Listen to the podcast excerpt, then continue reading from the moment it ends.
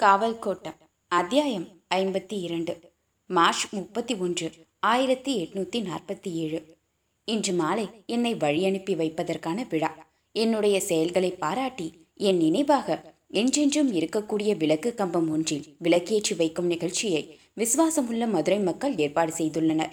நான் இத்தனை ஆண்டு காலம் கலெக்டராக பணியாற்றிய இம்மதுரை நகரை விட்டு விடை பெறுகிறேன் இந்நகரை மேம்படுத்தவும் நிர்வாக அமைப்புகளை ஒழுங்குபடுத்தவும் தொடர்ந்து பல முயற்சிகளை எடுத்து வந்தேன். அதில் பலவற்றை செய்து முடித்துள்ளேன். மிக குறுகிய வீதிகளையும் நெருக்கமான தெருக்களையும் கொண்டிருந்தது மதுரை. இந்நகரின் தெருக்கள் அனைத்தும் போக்குவரத்துக்கு மிகச் சிரமம் ஏற்படுத்துவதாக இருந்தன. எனவே அதை ஒழுங்குபடுத்தினேன்.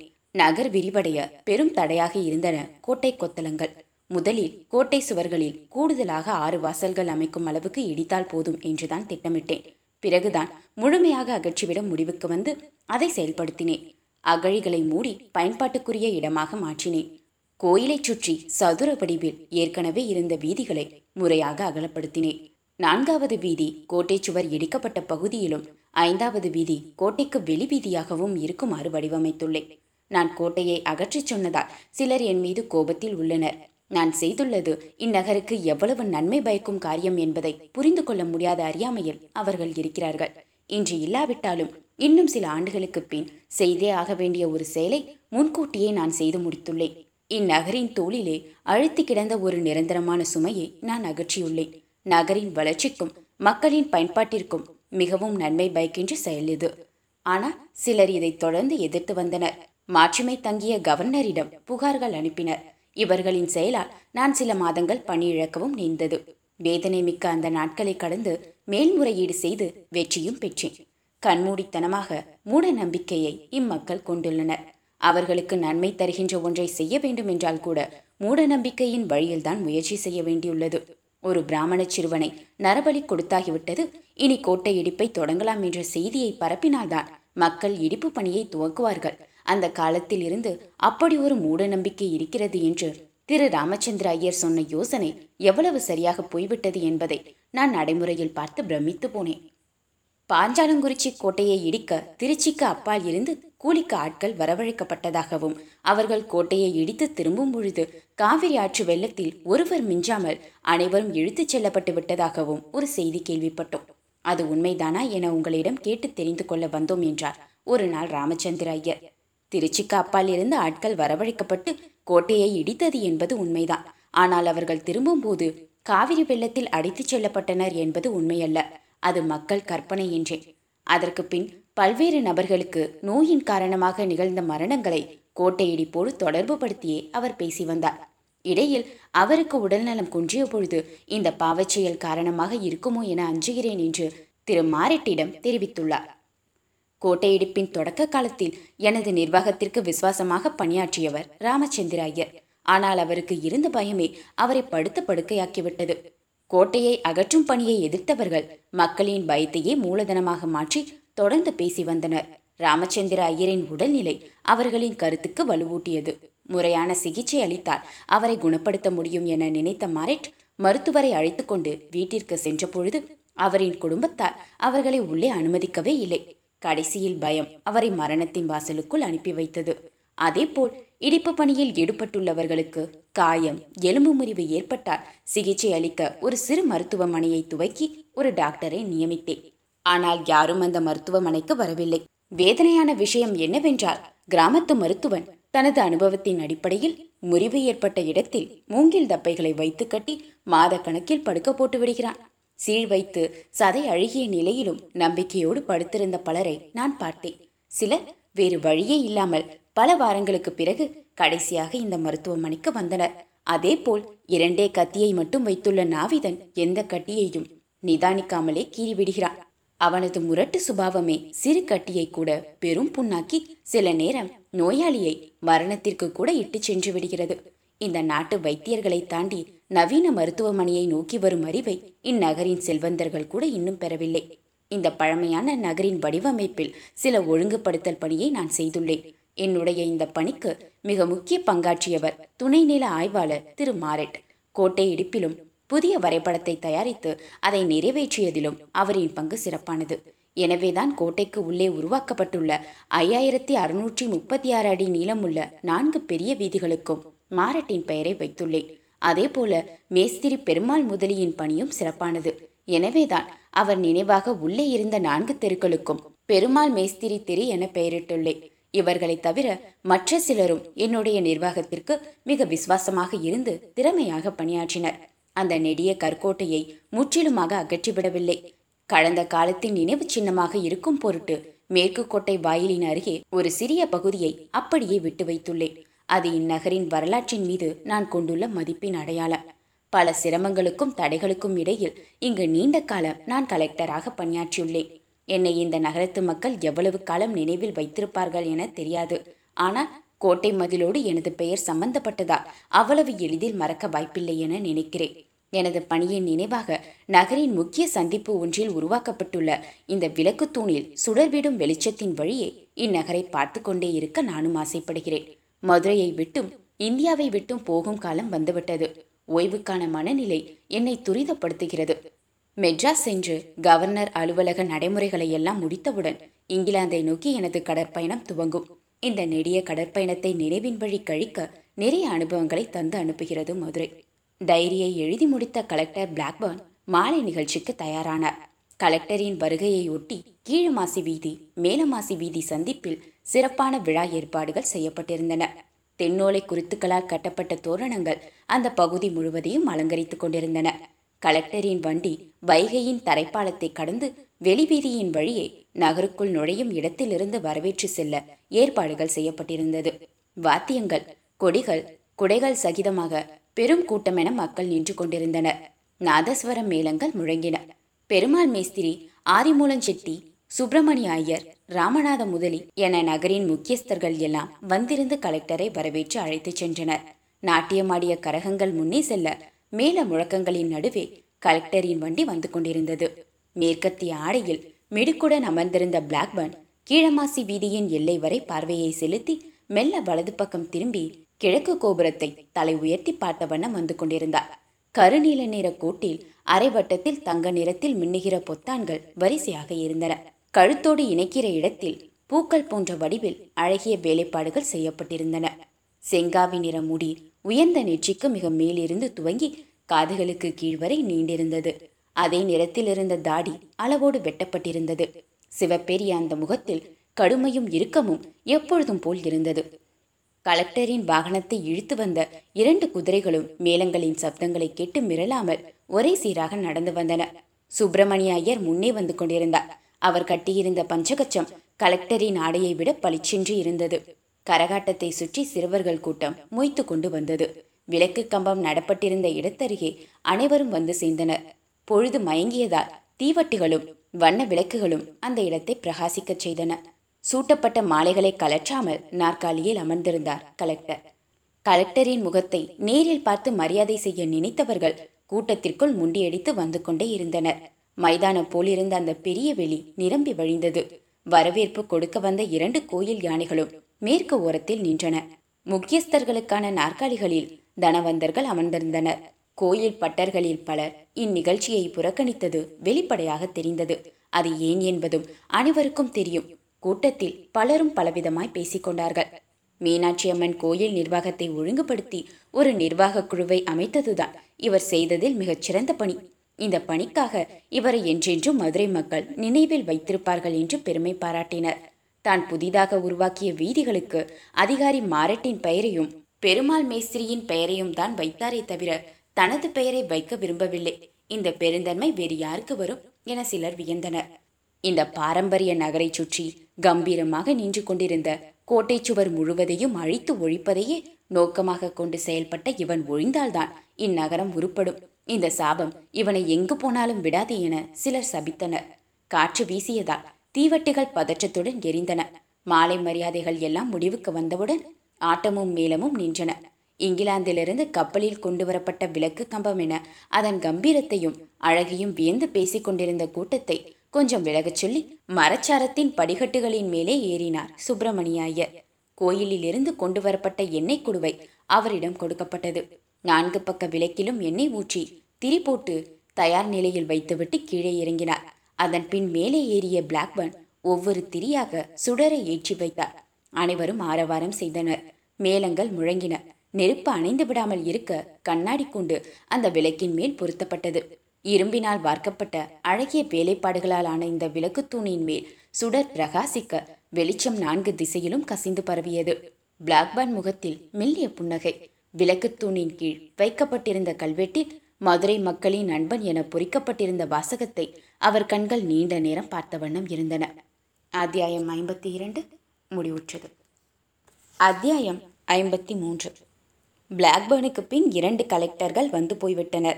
வீடுகளும் கடைகளும் சந்தைகளுமாக வெளிவீதிகளில் கட்டிடங்கள் மிகப்பெரிய அளவில் உருவாகின.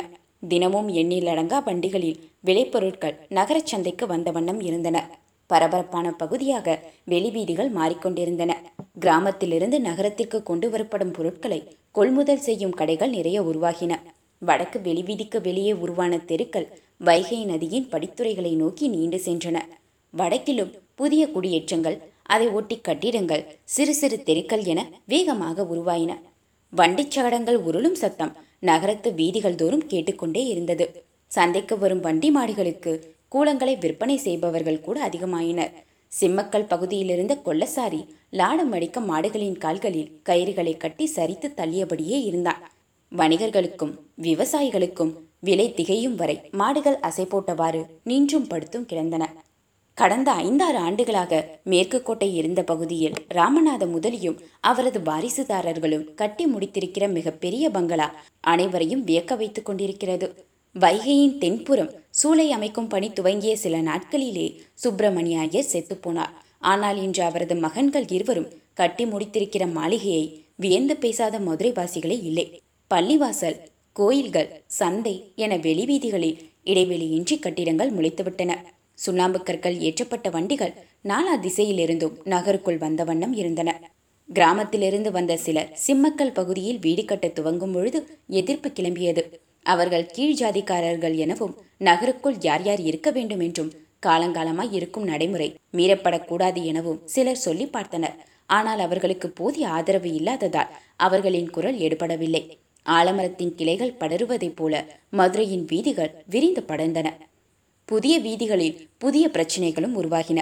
ஏற்கனவே கோட்டைக்குள் இருந்த வீதிகளுக்கு பரம்பரை குடிக்காவலர்கள் இருந்தார்கள். ஆனால் இப்பொழுது புதிதாக உருவாகியுள்ள நான்கு மாரேட் வீதிகளுக்கும் நான்கு வெளி வீதிகளுக்கும் அதனையொட்டிய சிறு சிறு தெருக்களுக்கும் காவல் யார் என்பது நிச்சயிக்கப்படவில்லை.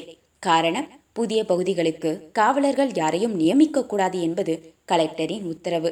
பழைய காவல் முறைகளை விஸ்தரிப்பதை அரசின் கொள்கைகள் ஏற்றுக்கொள்ளவில்லை. இந்நிலையில் தங்களின் உடைமைகளை காத்துக்கொள்ள முடியாமல் வெளிவீதி மக்கள் திண்டாடினர். களவுகள் தொடர்ந்து நடந்தன. இருட்டுக்குள் சேதன அசேதன பொருட்கள் எல்லாம் நழுவி மாயமாய் மறைந்தன. அவர்களின் சொத்துக்களை காப்பதற்கு எவ்வளவு முயற்சித்தும் களவுக்கு தப்பியது எதுவும் இல்லை என்ற நிலை உருவாகியது. முற்றிலும் பாதுகாப்பற்ற நிலையிலேயே ஒவ்வொரு இரவையும் வெளிவீதி மக்கள் சந்திக்க வேண்டியிருந்தது. இந்நிலையில் ஆதிமூலஞ்செட்டியும் மறைந்த சுப்பிரமணிய ஐயரின் மகன் ஆலாசியம் ஐயரும் இன்னும் சிலரும் சேர்ந்து கலெக்டரை சந்தித்து பிரச்சனையை எடுத்து சொல்லி மனு ஒன்றை அளித்தனர்.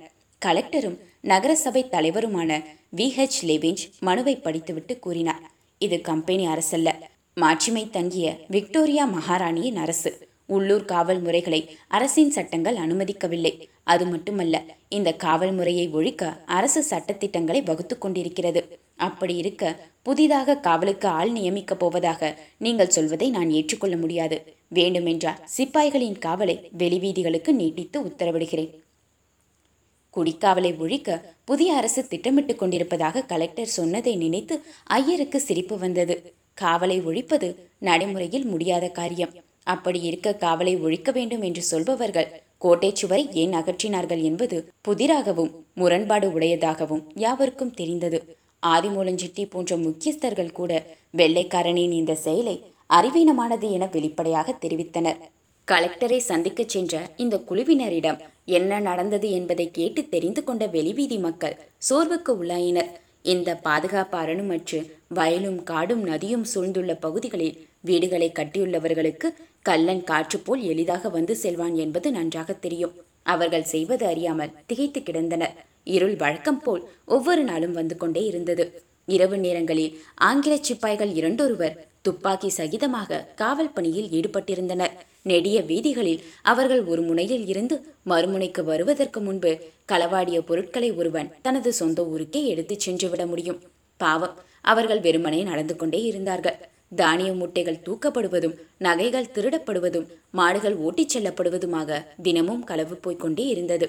இருட்டின் வெளிக்கண்டு நகரின் புதிய பகுதி மக்கள் மிரண்டு கிடந்தனர். குடிகளின் நியாயமான கோரிக்கையை கலெக்டரால் புரிந்து கொள்ள முடியவில்லை. கூடுதலாக ஒரு சிப்பாயை காவலுக்கு போட்டால் பிரச்சனை முடிந்துவிடும் என உண்மையாகவே அவர் நம்பினார். சோழவந்தானுக்கு போய்விட்டு ஆதிமூலம் செட்டியார் திரும்பிக் கொண்டிருந்தார். வைகை ஆற்றின் வடக்கரையில் செழிப்பான தென்னை மரங்களுக்கிடையில் செட்டியாரின் குதிரை வண்டி வந்து கொண்டிருந்தது. வயது அறுபதை தாண்டும் நிலையிலும் செட்டியார் சதா அலைந்து கொண்டு வியாபாரத்தையும் விவசாயத்தையும் கவனிப்பதுமாக இருந்தார். மகன் நல்லமுத்து செட்டி இப்பொழுது விவரமான ஆளாக வளர்ந்து விட்டான். வியாபார பொறுப்புகளை எல்லாம் அவனை கவனிக்கிறான். விவசாய வேலைகளுக்கு மட்டும் ஆதிமூலன் செட்டியார் போய் வந்து கொண்டிருந்தார். அதுவே மகனுக்கு பிடிக்கவில்லை. ஓய்வெடுக்க வேண்டிய வயதில் ஏன் வீணாக அலைகிறீர்கள் என நல்லமுத்து செட்டி திட்டுவான். குதிரை வண்டியில் பயணம் போவது செட்டியாருக்கு மிகவும் பிடித்தமான ஒன்று. அவர் போகும் வண்டி சிலோனில் வடிவமைக்கப்பட்டது. அவரின் தந்தை காலத்தில் அங்கிருந்து வாங்கி வரப்பட்டது. அந்த வண்டியில் போனால் மனதுக்கு மிகவும் சந்தோஷமாக இருக்கிறது என அவர் சொல்வார். நேர்த்தியான குதிரை பூட்டப்பட்ட அந்த வண்டியில் எங்கு சென்றாலும் அவரும் கணக்கு பிள்ளையும் பாதுகாப்பிற்கான ஒரு ஆளுமாக மூவரும் சேர்ந்துதான் செல்வார்கள். அன்று மாலை சோழவந்தானுக்கு போய்விட்டு வந்து கொண்டிருந்த செட்டியார் கிழக்கு வெளிவீதியில் தான் புதிதாக கட்டியுள்ள மீன விலாசத்துக்கு போகும்படி வண்டிக்காரனிடம் சொன்னார். வைகையின் வடக்கரையில் இருந்து ஆற்றை கடந்து நேராக வெளிவீதியின் வழியாக வந்து புதிய மாளிகையின் வாசலில் வண்டி நின்றது. செட்டியார் இறங்கி உள்ளே சென்றார். சிறிது நேரத்தில் ஆவணி மூலவீதியில் உள்ள தனது வீட்டிற்கு புறப்பட்டு விடுவார் என நினைத்த வண்டிக்காரன் குதிரையை அவிழ்த்து விடாமல் வைத்திருந்தான் காலையில்தான் போகணும். குதிரைக்கு தண்ணி காட்டு என செட்டியாரின் குரல் வீட்டிற்குள் இருந்து வந்தது. செட்டியாரோடு வண்டியில் வந்த மற்ற இருவரும் விடை பெற்று போய்விட்டனர். வீட்டின் வலது ஓரமாக வண்டியை நிறுத்திவிட்டு குதிரைக்கு தண்ணீர் காட்டிவிட்டு வீட்டின் பின்புறமிருந்த கொட்டடியில் கட்டப்போனான் அங்கே ஏற்கனவே ஒரு கூண்டு வண்டி நின்று கொண்டிருந்தது. அது யார் வண்டி என யோசித்தவாறே குதிரையை பிடித்துக்கொண்டு அந்த வண்டியை நோக்கி நடந்தான் என்னப்பா இப்படி பார்த்துக்கிட்டு வர வண்டி புதுசு. இப்பத்தான் வாங்கணும். அதனால தான் செட்டியாருக்கு காட்டிட்டு போகலான்னு நானும் மகள் குஞ்சரமும் வந்திருக்கோம் என சொல்லிக்கொண்டே வண்டிக்குள் இருந்த ஒரு சிறு வெள்ளிப்பெட்டியை கையில் எடுத்துக்கொண்டு வீட்டிற்குள் அவள் போனாள். பறவைகளின் கீச்சொலி மதுரையை எழுப்பியது. இருளின் திரையை மெல்ல விலக்கி எட்டி பார்த்தது அதிகாலை. நாய் இடையிடையே குறைத்ததால் சரியாக தூங்க முடியவில்லை என்ற எரிச்சலோடு வண்டியோட்டி எழுந்து உட்கார்ந்தார். கைகளை தூக்கி முறுக்கு விட்டவாறு பார்த்தான். எதிரில் குதிரை கட்டப்பட்ட இடத்தில் எதுவும் இல்லை. அதிர்ந்து போய் சட்டென எழுந்து அங்கும் இங்கும் ஓடி தேடினான். வலது ஓரம் நிறுத்தப்பட்டிருந்த வண்டியும் வீட்டில் இல்லை என்பதை குதிரையை தேடி இரண்டு முறை வீட்டை சுற்றிய பின்புதான் அவனால் கவனிக்க முடிந்தது. அவன் போட்ட கூச்சலால் தூக்கம் கலைந்த ஆதிமூலஞ்செட்டியார் மாடியிலிருந்து கீழே இறங்கி வந்தார். நடந்ததை அவரால் நம்ப முடியவில்லை. அதிர்ச்சியோடு வாசல் படியிலேயே உட்கார்ந்தார். சிறிது நேரத்தில் செய்தி பரவியது. ஆதிமூலஞ்செட்டியார் வீட்டில் களவென்றால் கேட்க கேட்க பலருக்கும் இனிக்கும் செய்தி அல்லவா? எனவே நகரெங்கும் வேகமாக பரவியது. அதிகாலையில் வெளியேறி போன இரண்டு தாசிகளும் விசாரிக்கப்பட்டனர். வெளிவீதிக்கு காவல் இருந்த சிப்பாய் ஒருவன் கடைசியில் வந்து சொன்னான் அதிகாலையில் விடிவதற்கு சிறிது நேரத்திற்கு முன்புதான் உங்கள் குதிரை வண்டி வெளிவீதியில் வந்து கிழக்கே திரும்பி போனது. சட்டை இல்லாத ஒருவன் வண்டியை ஓட்டிச் சென்றான். உள்ளே ஒரு ஆள் இருந்தான் நீங்கள் தான் அதிகாலையிலேயே புறப்பட்டு எங்கோ போகிறீர்கள் என நினைத்து விட்டேன் என்றான். வெட்க உணர்வால் ஒடிந்து போய் வீட்டிற்கு வந்த செட்டியார் ஆவணி மூலவீதியின் காவல்காரன் கருத்தையனை அழைத்து பேசினார். தனது காவல் பகுதிக்கு வெளியே நிகழும் எந்த கலவையும் தேடி கண்டுபிடிக்க வேண்டிய பொறுப்பு தனக்கு இல்லை என செட்டியாரிடம் அழுத்தம் திருத்தமாக தெரிவித்தார் நீண்ட காலம் தனது குடும்பத்தினர் பயன்படுத்திய தனக்கு மிகவும் பிடித்தமான அந்த வண்டியை எப்படியாவது கண்டுபிடித்து விட வேண்டும் என விருப்பப்பட்ட செட்டியார் கருத்தையனிடம் கூலி பேசி வண்டியை பற்றி அறிந்து வரச் சொன்னார். இரண்டு நாட்களுக்கு பின் கருத்தையன் தகவல் சொன்னான். கிழக்கே ஒரு மரவர் கிராமத்தில் வண்டியை எடுத்துச் சென்றவனை பார்த்து பேசியதாகவும் குதிரையை சாயபு ஒருவருக்கு நல்ல விலைக்கு விற்றுவிட்டதாகவும் வீட்டு விறகுக்காக வண்டியை அடித்து நுறுக்கி விறகு கட்டையாக குவித்து வைத்திருப்பதை அவன் காட்டியதாகவும் சொன்னவன் வண்டியின் அச்சாணி இரண்டை ஆதாரமாக எடுத்து வந்து செட்டியாரிடம் கொடுத்தான். நல்லமுத்து செட்டி அதனை வாங்கி உள்ளங்கையில் வைத்து புரட்டி புரட்டி பார்த்து கொண்டே இருந்தார். அத்தியாயம் ஐம்பத்தி மூன்று முடிவுற்றது.